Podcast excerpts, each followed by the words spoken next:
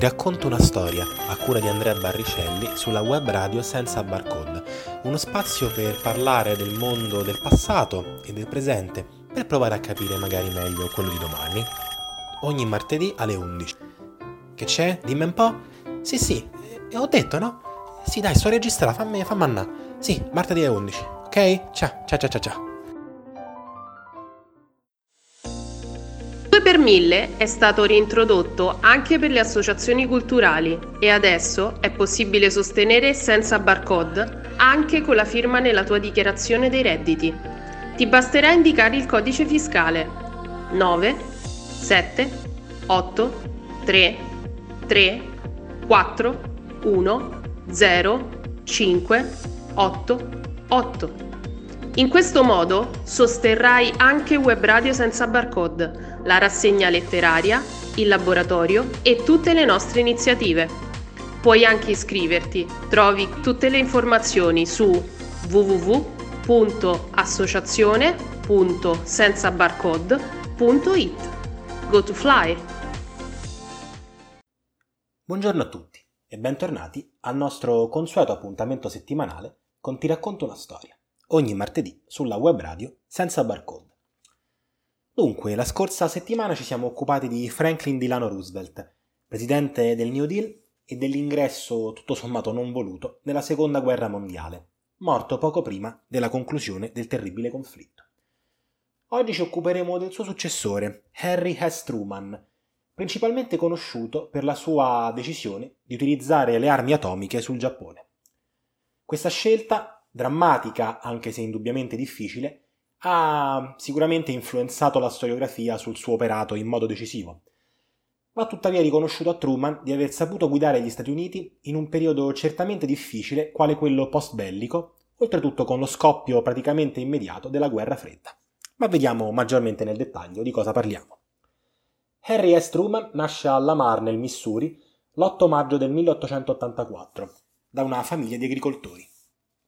Curiosamente, la S di Harry S. Truman non sta a indicare un vero secondo nome, ma gli viene attribuita per ricordare entrambi i nonni, i cui nomi appunto iniziavano per S. Fin da piccolo Harry lavora nell'azienda agricola di famiglia e al contempo compie con profitto gli studi, anche se non arriva alla laurea. Il suo sogno, tecnicamente, sarebbe quello di iscriversi all'Accademia Militare, ma non viene accettato perché è fortemente miope. In compenso, dopo diversi lavori svolti qui e là, entra nella Guardia Nazionale del Missouri. All'ingresso in guerra degli Stati Uniti nella Prima Guerra Mondiale, Truman si arruola come volontario e a quanto pare l'esperienza bellica lo cambia radicalmente. Da uomo tutto sommato ordinario, istruito ma senza particolari meriti, Truman diventa un ufficiale abile e dotato di grande carisma, venendo congedato con onore e con diverse medaglie al merito. Al ritorno dalla guerra, peraltro, nel 1919, sposa un'amica d'infanzia, Bess Wallace, con la quale avrà una figlia. Si getta nuovamente nel mondo del lavoro, aprendo anche un negozio di vestiti a Kansas City, che nonostante il nome si trova in Missouri e non va confusa con l'omonima città, che invece si trova, indovinate dove? Esatto, in Kansas. Dopo un iniziale successo, però, il negozio va all'aria, fallisce. Truman si avvicina allora al Partito Democratico e nel 1922, grazie al supporto del potente personaggio politico locale Tom Pendergast, viene eletto giudice distrettuale della contea di Jackson.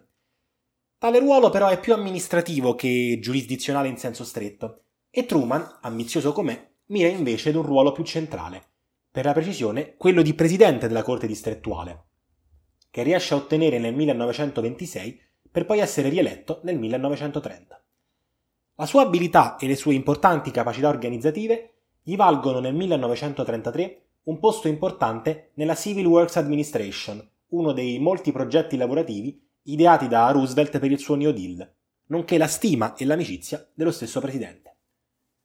Nel 1934 Truman viene eletto come senatore del Missouri e nel corso del suo mandato si batte attivamente contro la corruzione, guadagnandosi una duratura reputazione di gran lavoratore e uomo di spiccata onestà. La sua carriera subisce però una battuta d'arresto quando il suo, possiamo dire, mecenate, Tom Pendergast, che secondo le malelingue lo manovrava come un burattino, viene arrestato, per la prisione nel 1940, con pesanti accuse di evasione fiscale. Ciò nonostante, nel marzo del 41, Roosevelt sceglie proprio Truman come presidente di una speciale commissione incaricata di verificare e correggere gli sprechi e le inefficienze della macchina bellica statunitense in vista di un possibile ingresso nella seconda guerra mondiale.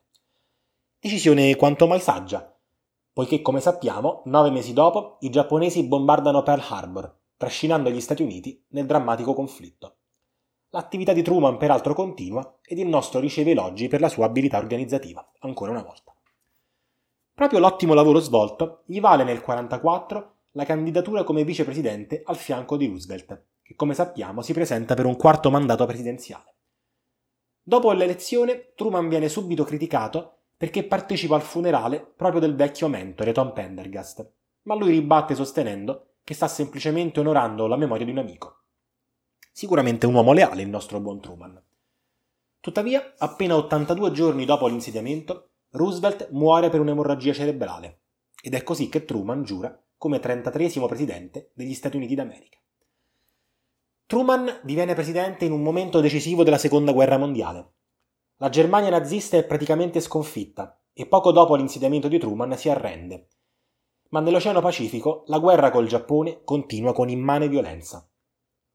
Fra aprile e giugno del 1945 si combatte la battaglia dell'isola di Okinawa, nella quale gli Stati Uniti conquistano l'isola al prezzo però di perdite elevatissime, circa 10.000 vittime ed oltre 30.000 feriti, molti peraltro a causa dei disperati attacchi da parte dei kamikaze giapponesi. La guarnigione nipponica dal canto suo viene pressoché annientata e molti soldati, ma persino civili, si suicidano pur di non cadere nelle mani degli americani, che la propaganda di guerra nipponica presenta come demoni.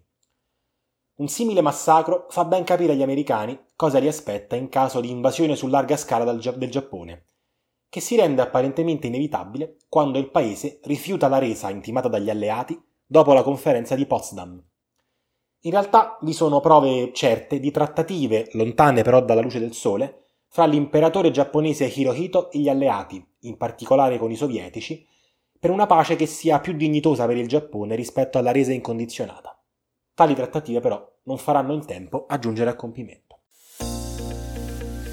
Presentare al mondo il proprio libro è una delle emozioni che la pandemia ci stava portando via, ma senza barcode ha portato online la sua rassegna letteraria.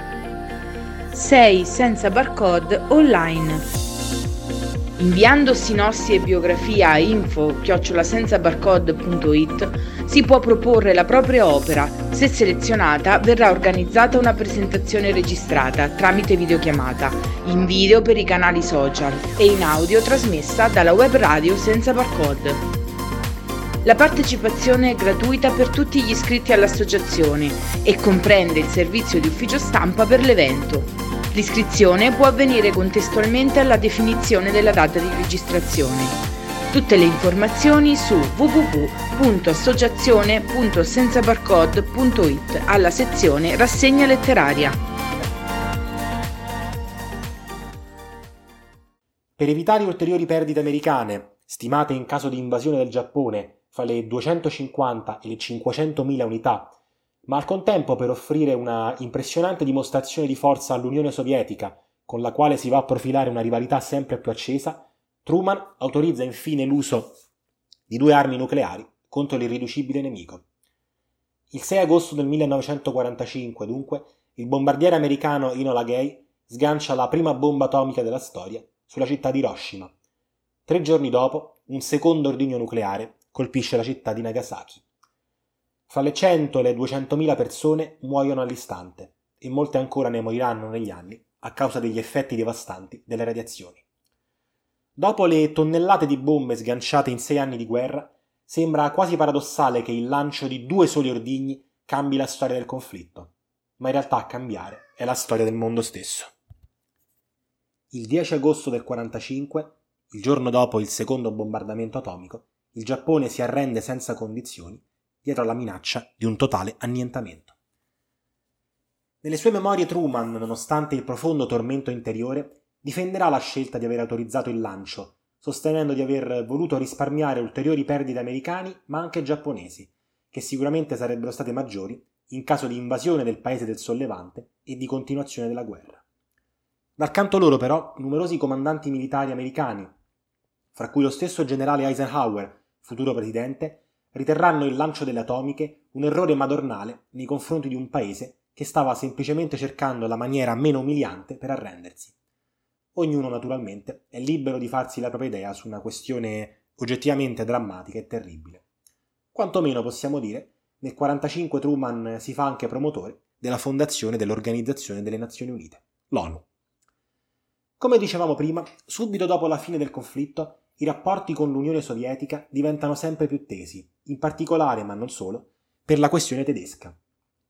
La Germania sconfitta è infatti stata divisa in quattro zone di occupazione, una inglese, una americana, una francese e naturalmente una sovietica.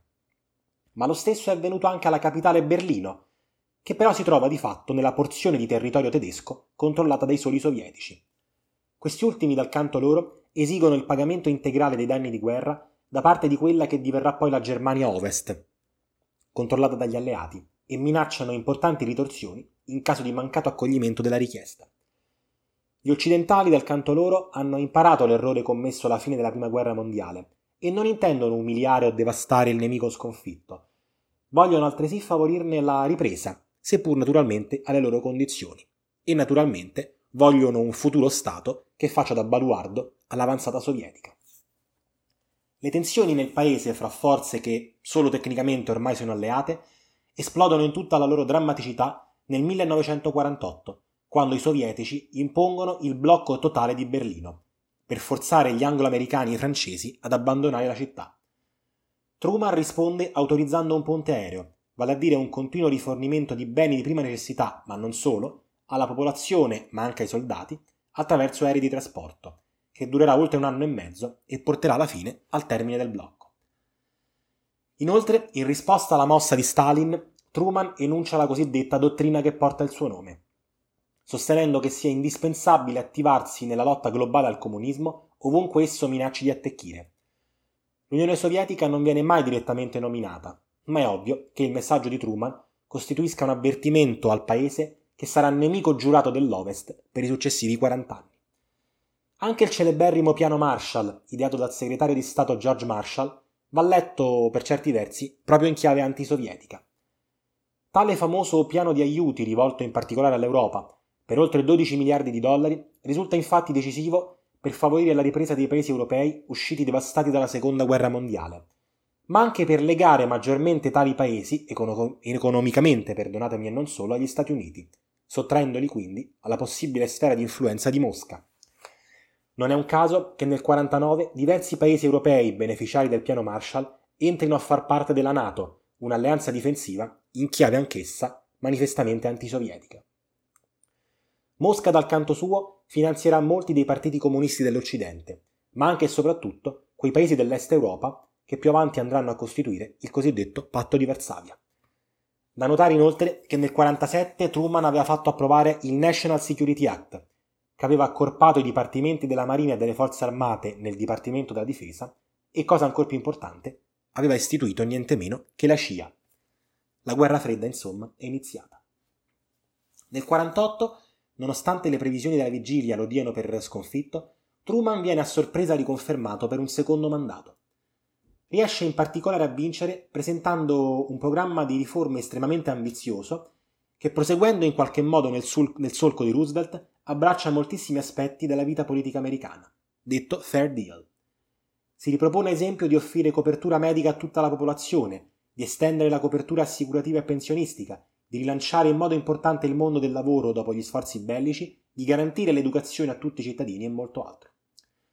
Parecchie di queste riforme, tuttavia, non verranno mai portate a compimento, alcune probabilmente perché fin troppo ambiziose per i tempi, altre a causa dell'opposizione del Congresso, che non di rado verrà anche da esponenti dello stesso Partito Democratico.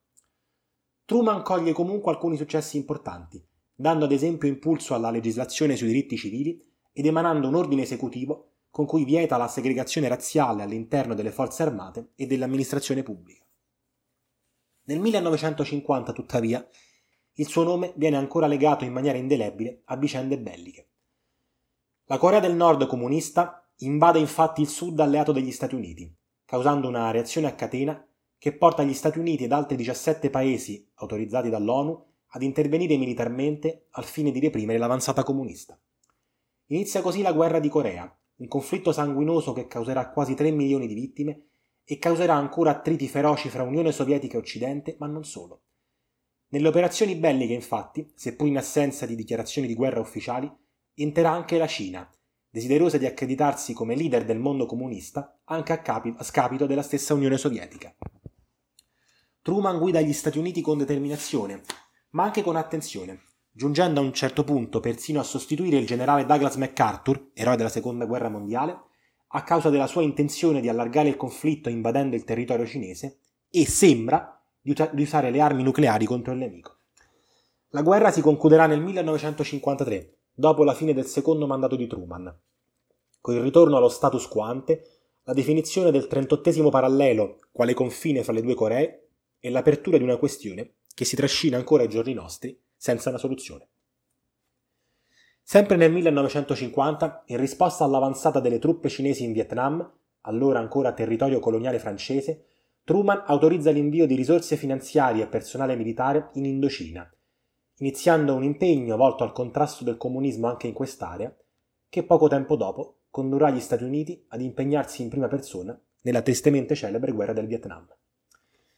La fine del secondo mandato di Truman è inquinata da accuse di corruzione che colpiscono alcuni suoi collaboratori e amici, ma come si chiedono i suoi avversari? Proprio un uomo così ligio si circonda di corrotti?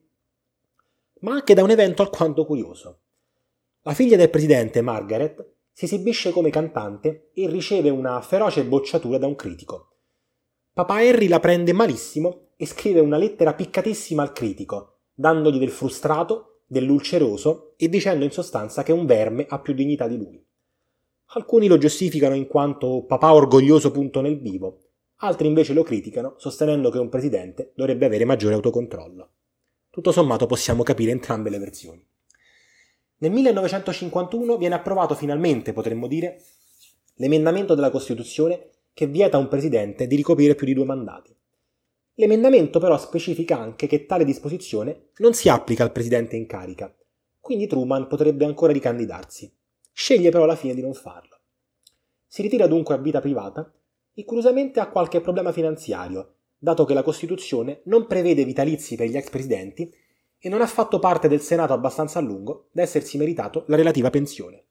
Tutto ciò che ha dunque è la sua vecchia pensione da ex soldato, almeno finché non pubblica le proprie memorie che sono un successo critico e commerciale. Negli anni si terrà complessivamente lontano dai riflettori, anche se negli anni 60 critica ferocemente la CIA, sostenendo di aver voluto istituirla per difendere la libertà e non per distruggerla.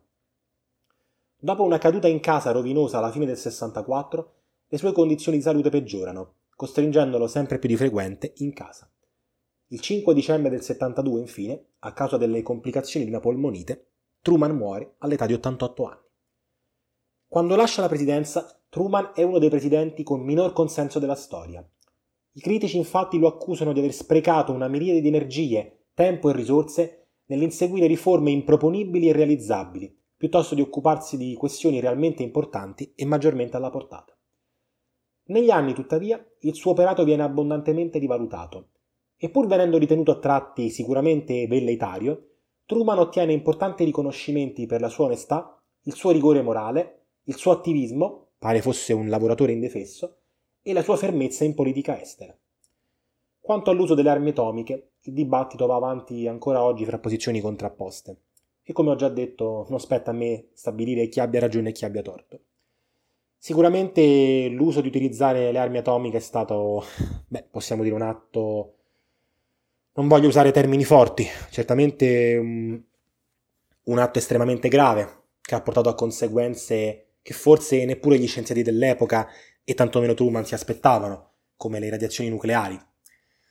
Va anche riconosciuto che probabilmente è vero che una prosecuzione del conflitto della seconda guerra mondiale avrebbe portato anche a maggiori, possiamo dire, vittime. L'invasione del Giappone sicuramente sarebbe stata ancora più sanguinosa.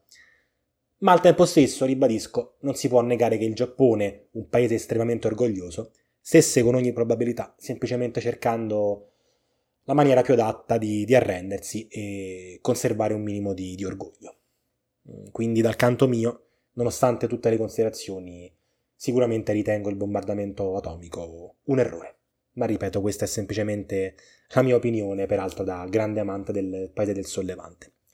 Io vi ringrazio di essere stati con me, spero che non velocizzerete questo audio perché vi annoierà e vi do appuntamento come sempre alla prossima settimana. Ti racconto una storia a cura di Andrea Barricelli sulla web radio senza barcode, uno spazio per parlare del mondo del passato e del presente, per provare a capire magari meglio quello di domani. Ogni martedì alle 11. Che c'è? Dimmi un po'? Sì, sì, eh, ho detto, no? Sì, dai, sto registrando, fammi, fammi andare. Sì, martedì alle 11. Ok? Ciao, ciao, ciao. ciao.